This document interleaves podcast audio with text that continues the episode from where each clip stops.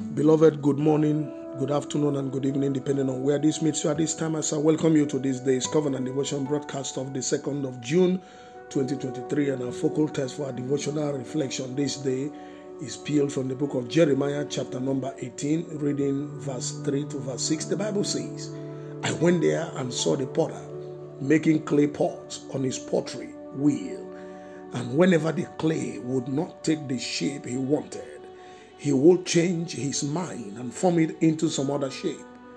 Then the Lord said, told me to say, People of Israel, I, the Lord, I have power over you, just as a potter has power over clay. Hallelujah. This is a scriptural passage that gives us a practical view of what God intends for us what God wants us to do, how God wants us to be, how God wants us to relate with Him, and His intention for us. The picture of the potter and the clay paints a perfect picture of God's purpose for the life of every true believer. God expects us, like the clay, to be humble, yielded, malleable. God expects us to be obedient and trusting in Him because the potter is the one that has the picture of the art he wants to create. The beauty is in the mind of the potter representing God. And as long as the clay does not struggle with the potter, the potter will shape it to that perfect shape, perfect size, and beautiful entity for whatever utility purpose that the potter designed it for. God wants us as His children to also be obedient and dependent and humble and malleable in His hands so that they can bring out the best in us and cause us to fulfill our destiny and purpose according to His will. God knows every one of us, and God wants us to know that He is sovereign and supreme over all of his creation in heaven and on earth. Everyone and everything he has created are subject to him and his will without exceptions.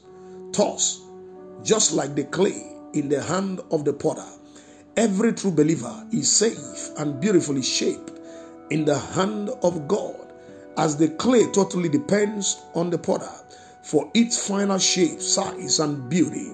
So also a genuine believer is formed through total obedience and submission to God into a finished product that brings glory to God and for the right utility for which God has proposed such an individual to fulfill here. In other words, every genuine believer fully yielded to God and His power turns out to be what God has proposed to him or her to become. And by this revelation from this scriptural passage this day, I step onto the stool of the prophet and I prophesy over your life and your destiny prayerfully and powerfully by the mighty unction of the Holy Spirit.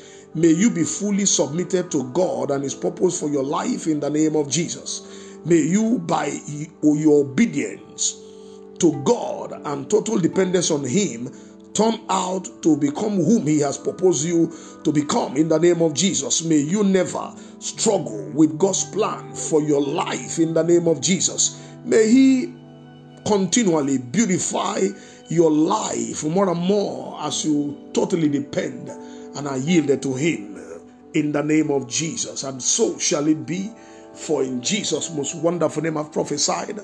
Amen. I still remain Darlington Amadi, the lead pastor, New Revelation Baptist Church number 8 Ashabi Cold Street, Agidingbi, Ikeja, Lagos, Nigeria. Have a wonderful weekend experience and may God continue to find you submissive, totally obedient for the beautiful product He wants to make out of you. Amen. Shalom.